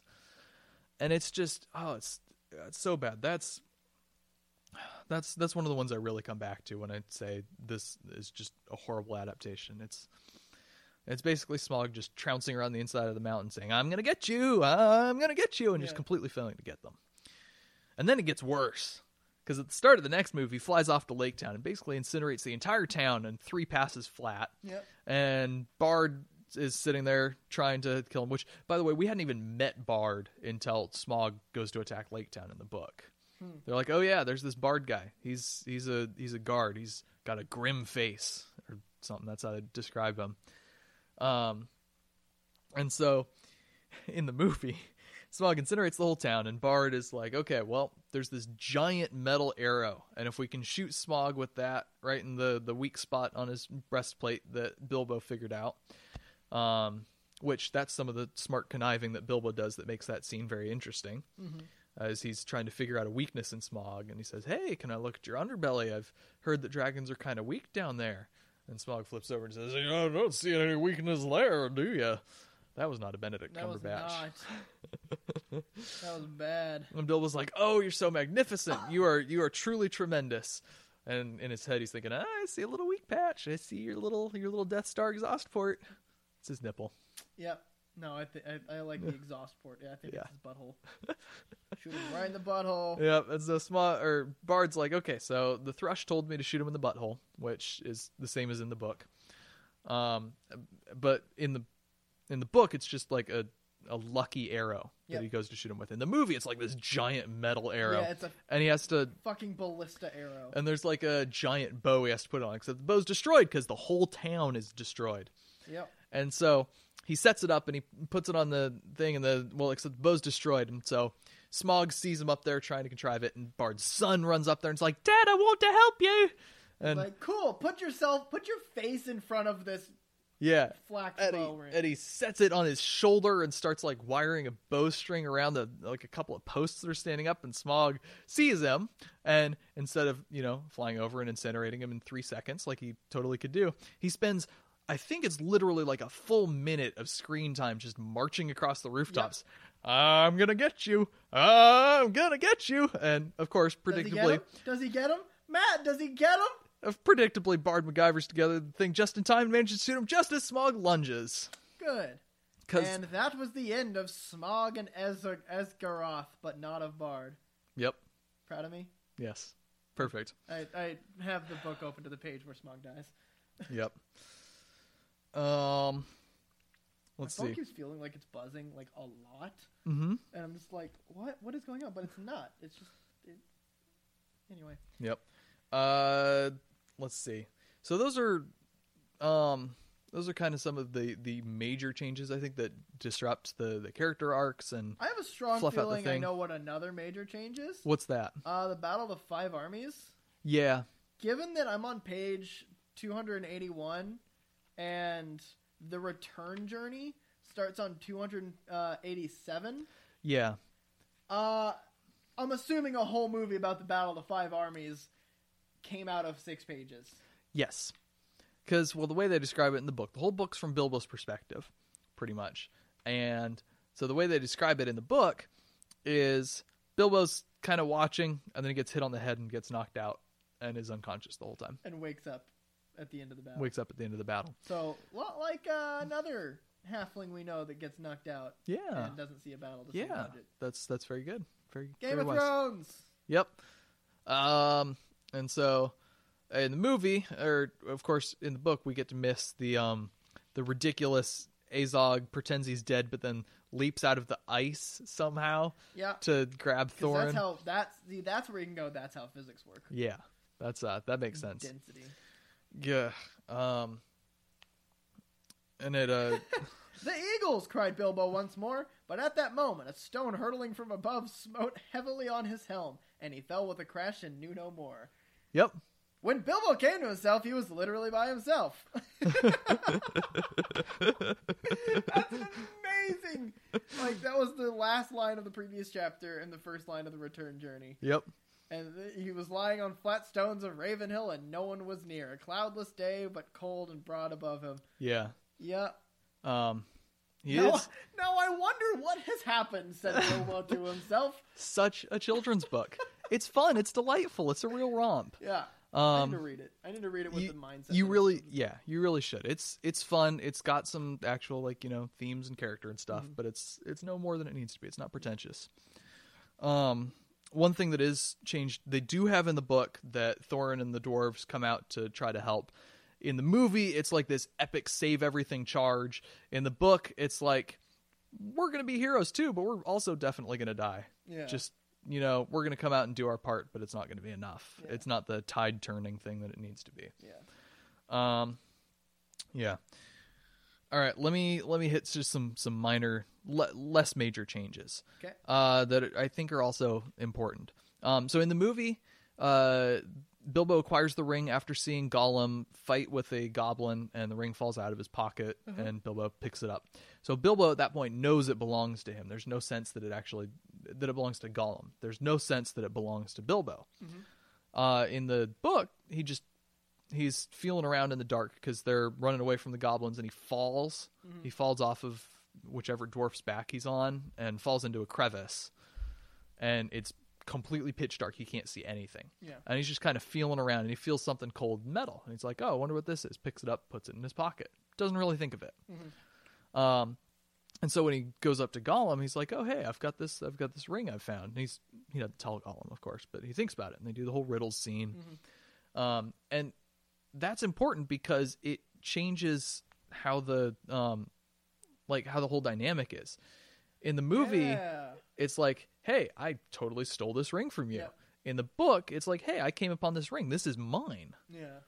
I I own my precious. yeah, and so you, you so can rather see than it being like, huh, you're not gonna know what's in my pocket. It's Mhm. a, ha ha, guess what's in my pocket. Yeah. It it puts much more blame on Bilbo instead of making him an unwilling agent of a nefarious ring. Yeah.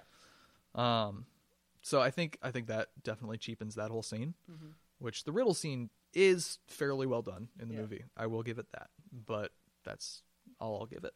Uh-huh. Um in the first movie, uh you remember the scene near the end where they're trapped in the trees and the the it's after they get out out of the mountains and the goblins catch up to them. Um and they're trapped up in the trees and the goblins are trying to burn them out. Yeah, no, I don't remember that at Okay. So, near the end of the first movie, the goblins catch up to them after they've come out of the all. mountains Cool. trap them up some chase them up some trees and start trying to burn down the trees so that they can kill them um of course azog is leading the goblins in the movie because they had to shoehorn in that 2004 video game cutscene villain somewhere Yeah. um and so in the book that scene without azog it's just the goblins trying to get vengeance they show up and try to burn down the trees and the eagles show up and rescue them just because the eagles are curious The Eagles. they're yeah they're they kind of live in The that Eagles are coming. they live in that area and they see they see fire they see gandalf kind of throwing down sparkly magic bombs Yep. um, and so they show up they're like hey what's going on we like killing goblins these guys these guys the goblins are chasing these guys these guys must be all right so they pick them up they rescue 'em. In the movie of course they turned it into a massive action set piece with the ring race theme behind it for some reason because even howard shore was phoning this movie in um, they turned it into an action, massive action set piece, so Thorin can try to face down Azog, and Bilbo can have sort of a heroic moment that is completely out of character for Bilbo. His whole thing is he is bold but sneaky. He's the burglar. Yeah. He sneaks in and steals stuff, and he plays plays riddles games and is is a tricky talker. He is not going to get involved in a fight like that. That is it's completely contrary to the whole character of Bilbo that we've been building up this whole time. Just a uh very bad, very bad. Um Tauriel, I promised I'd talk about Tauriel. That's All right. another that's another added character that's just completely unnecessary. Yeah. Like it makes sense to have a couple of recognizable elves among the wood elves that you can use as sort of focal points for the characters and whatnot. Why on earth would you have a stupid Romeo and Juliet romance between Kili and Tauriel? Yeah. It's completely pointless. And uh, the the whole "Why don't you search me? I could have anything down my trousers" line. That's not no. Not. That's uh, very uncomfortable and also completely out of spirit with the story they're supposed to be trying to tell. Yep. Um, it's a it's a forced romance. It's there's no chemistry. Writing's bad. It lends little. It lends no emotional tension and just pads out the runtime and Yeah. makes the movie drag even more. Useless. Uh, let's see. Um.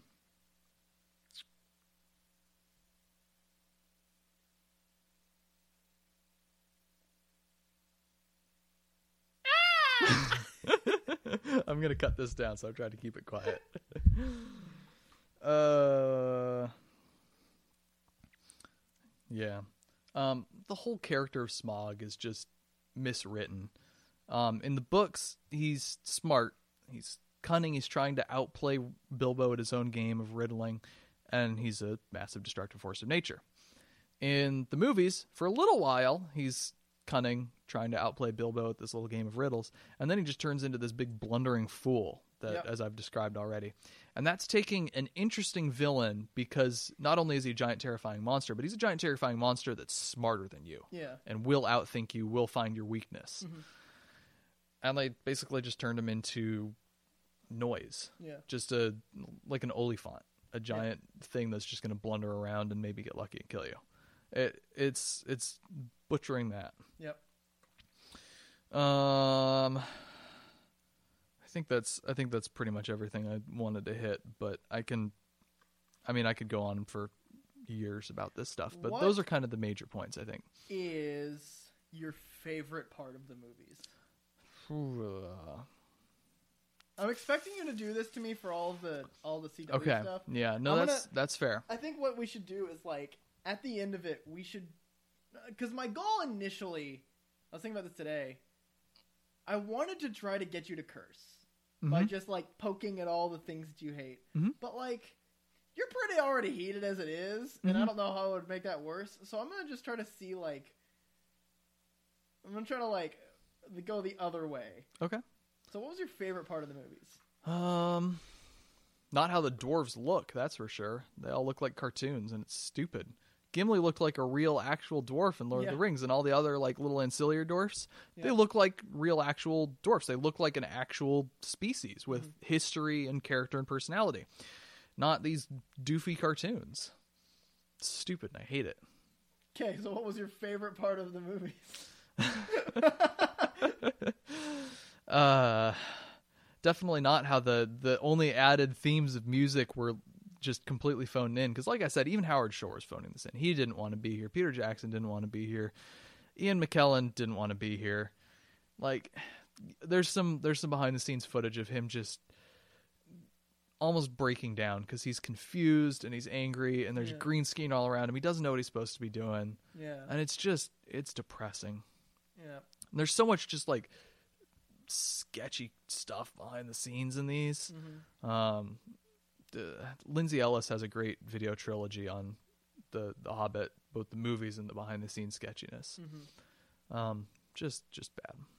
So what was your favorite part of the movies? Uh, the riddles scene is not bad. Okay, Um, I will I'll admit to that.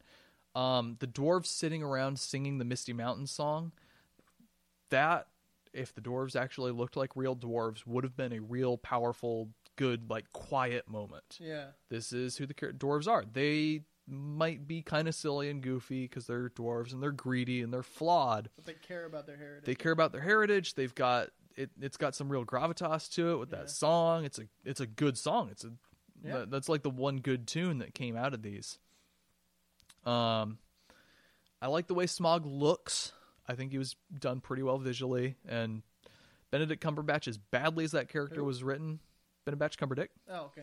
As badly as that character was written, he went all out and had a lot of fun with Oh it. Oh god, yeah, just like sprawling on the floor. Yep. Crawling around. Yeah, What a guy. I'm I'm I'm impressed with that. There's only a small leap from that to uh, Stephen Hawking.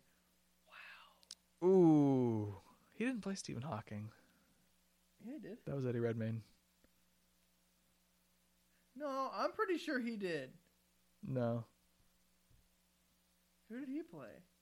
Alan No. Turing. I'm pretty certain. you're gonna be wrong, and it's gonna be embarrassing for you. It's uh, yes. Um, Uh, Martin Freeman would have been a good Bilbo if Bi- the Bilbo character were if the Bilbo character were written at all, written to have any sort of character arc, written to have any sort of what the fuck did I just hit? sense. I typoed and ended up ended up with Benedict Zolani Doob. what the fuck? Still makes more sense than the Hobbit movies. I have to find this.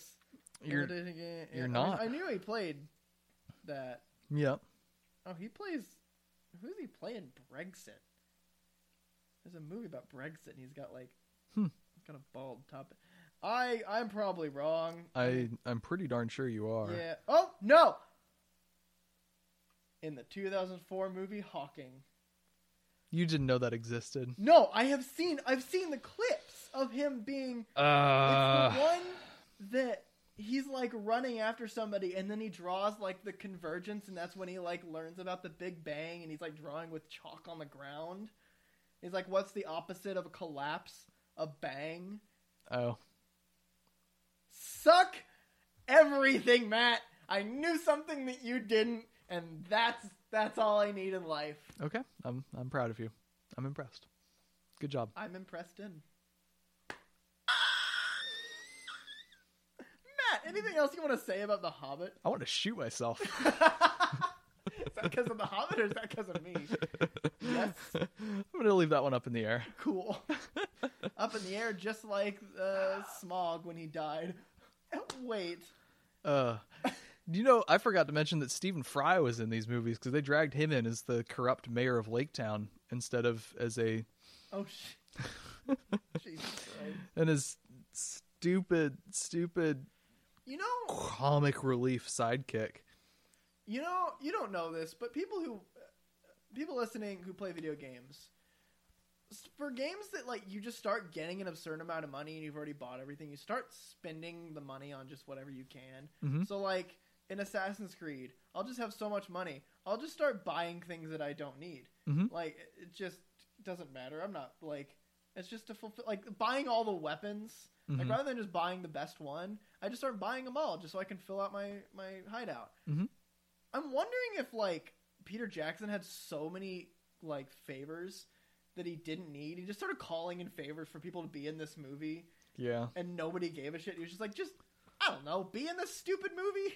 it's the only explanation. Oh man, that was enjoyable to watch you get superheated. Yeah. Anything else you want to make me talk about with regards to these movies and No, book? I I know that what goes around comes around, so I'm not gonna. I'm gonna I'm gonna tread lightly because I because I'm gonna have to go through it about eight times. Yeah, you are. So because I've got Arrow, Flash, Supergirl, uh, Legends of Tomorrow. Um, what am I missing? um, uh, there's Black Lightning. I've actually heard good things about that one. Yeah, that one I heard good things about, like the first season. Um, what am I missing? I think that's. Batwoman. Oh, fuck. Oh, fuck.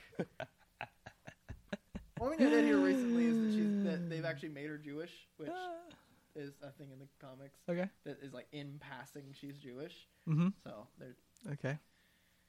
Can't can't wait to see how ham-fisted that is. uh I don't want to. So I do have 6.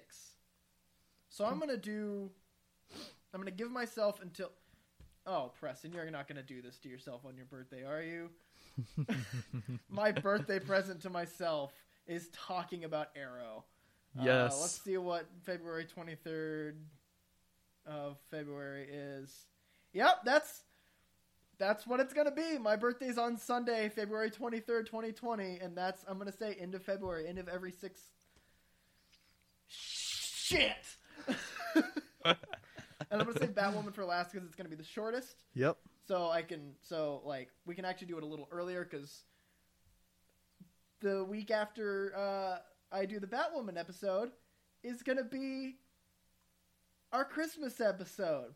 Speaking of which, next week Christmas is our episode. Christmas special. Woo! Is our third annual Christmas special. I'm gonna have to catch up on some movies. And to people who don't know what that is, what we do for our Christmas special is we rate all of the Chris's in Hollywood based on a series of not pre-established criteria. We basically just make them up on the day. yeah. Uh, so we got like the Hemsworth, the Evans, the Holland, not Chris Holland, The Holt. the Holt. We got Chris Holt. We have to throw him in there now. we really will. we got all the Chris's. Yep. Most of them are in the in Marvel movies. um, Chris Pine's usually not. Yes. Um.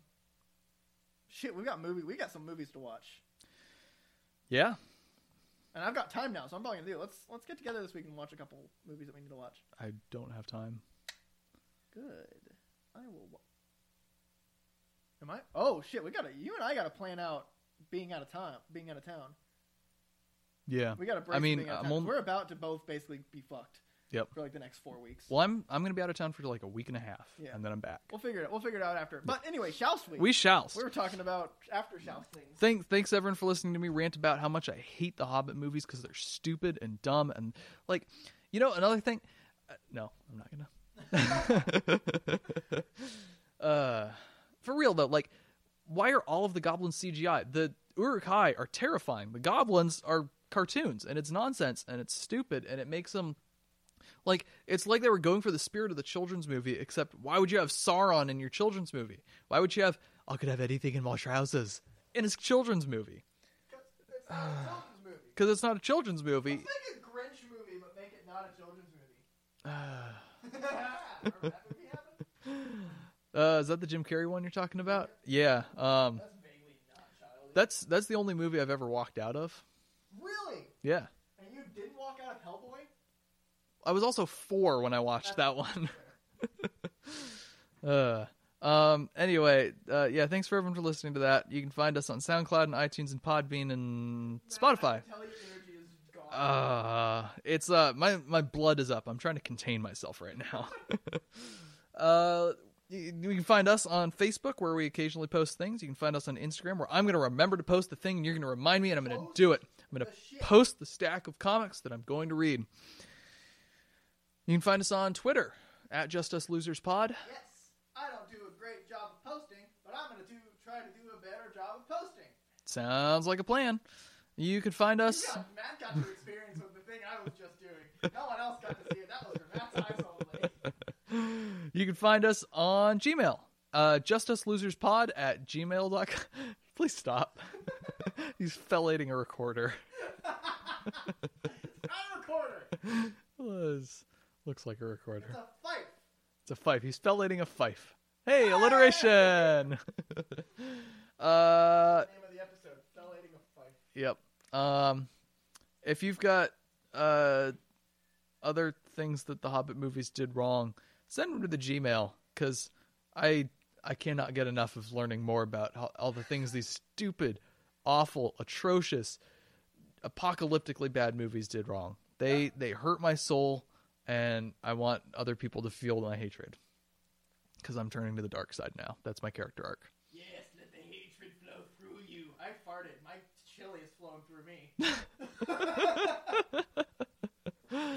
Uh, anyway, um, next week Christmas special. Christmas special. What did you like about Chris? Yeah, so tell us your favorite Chris movies, Chris moments, Chris facial hair. Um, Oh yeah, we did facial hair, didn't we? yep, we always do. That's a that's a good one. That's a good go to. Um, I don't know if we had any Chris penises. Last No, we did not. last year we did with Outlaw King. What? What? Chris Pine, he was naked. There was a comment about the penis. Well, he was he. We actually saw his penis in Outlaw King last year. Oh yeah. Yeah, Man, lots of penis for Chris Pine. Chris Penis. that's it. That's his name Chris now. Pine's penis. Pine's penis as, as anagram. Thanks for listening. Bye. Bye. Bye.